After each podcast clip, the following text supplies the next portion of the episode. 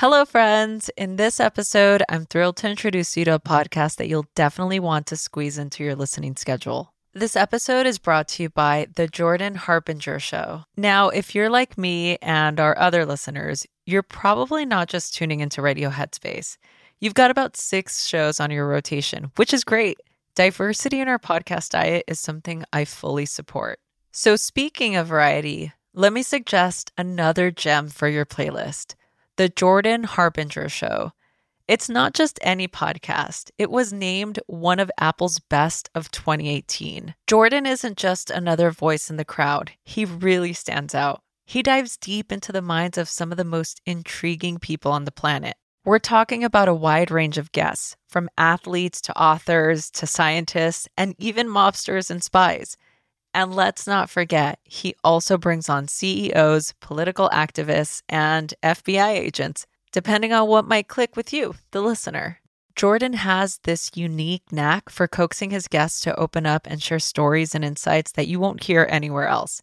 Each episode is packed with strategic wisdom that's meant to help you think more critically and navigate today's complex world more effectively. And it's not just the content that's top notch.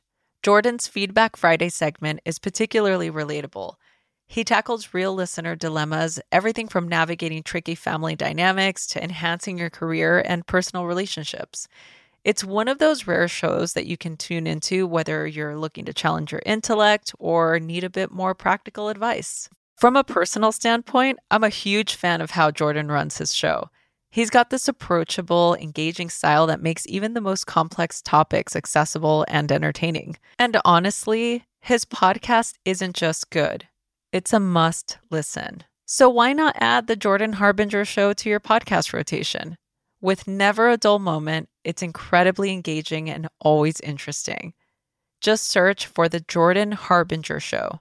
That's H A R B as in boy, I N as in Nancy G E R, on Apple Podcasts, Spotify, or wherever you get your podcasts. And remember, friends, supporting my sponsors helps keep this show alive and kicking.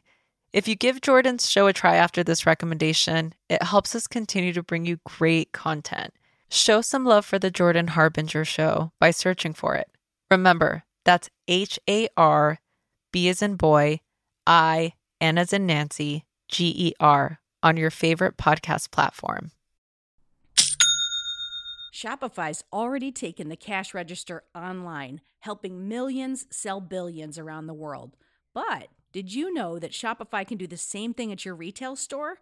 Give your point of sale system a serious upgrade with Shopify.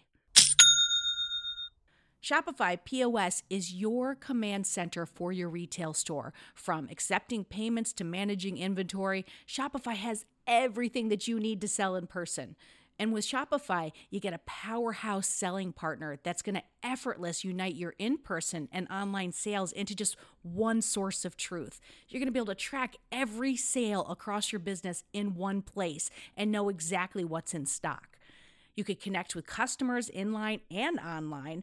And Shopify, it's going to help you drive store traffic with plug and play tools built for marketing campaigns. So we're talking about TikTok to Instagram and beyond.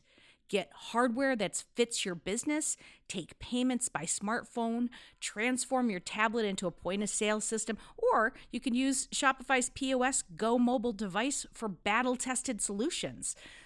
Shopify's award winning help is there to support your success every step of the way. I say do retail right with Shopify. Sign up for $1 per month trial period at shopify.com slash headspace. That's all lowercase. So you're going to go to shopify.com slash headspace to take your retail business to the next level today. I'm going to say it one more time. Shopify.com slash headspace. Headspace Studios.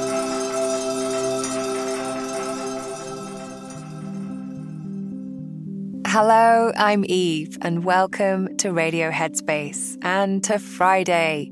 Thanks for tuning in today.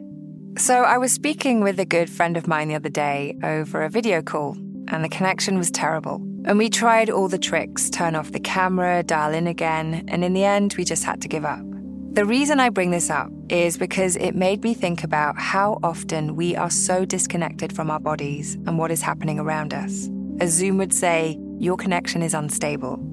So often, our bodies might be physically present, but our mind is off somewhere completely different. Whether it's when we're working or spending time with family, having conversations, cooking, eating, or exercising, maybe even when we're trying to relax.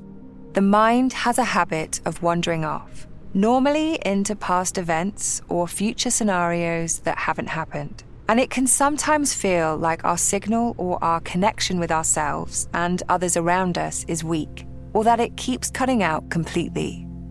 Over time, all that disruption or loss of signal can lead to feelings of frustration at ourselves or others Sometimes anger can arise as perhaps someone has misunderstood what you meant. Feelings of stress and anxiety increase because we're only getting a fraction of the information we need, and we move to a place of reacting versus responding. The good news is we can strengthen the signal.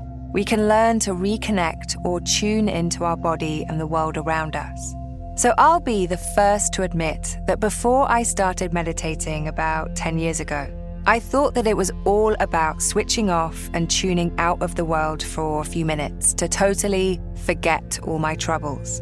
But it's actually the total opposite of that. It's really about switching on. And I don't mean having to work harder or add loads more energy. It's more about a feeling, a sense of connection and tuning into our bodies, the people around us, and the world around us because so often we're not fully present. We're only getting half or less of the inputs we need to feel connected. You know, there was a really interesting study done by two Harvard psychologists in 2010 on mind wandering. And they found that as adults, we spend 47% of our time lost in thought, not in the present moment. And more than that, they found that a wandering mind is not necessarily a happy mind as most mind wandering is spent thinking about things that have either happened in the past or are yet to happen or that may never happen. Now, that study is over 10 years old, but my sense is that if they were to repeat it today, that number may even have gone up, as we live in a very distracting and challenging world. But we can help to strengthen the signal by tuning into the mind and the body by reconnecting with ourselves and others, by being more present, more compassionate. A meditation and mindfulness are a great way to do that. So perhaps the next time you experience a bad phone signal or a Zoom signal that is disconnecting, also ask yourself, how strong is my signal right now? Anyway, I'll leave it there for today, and I look forward to seeing you back here soon.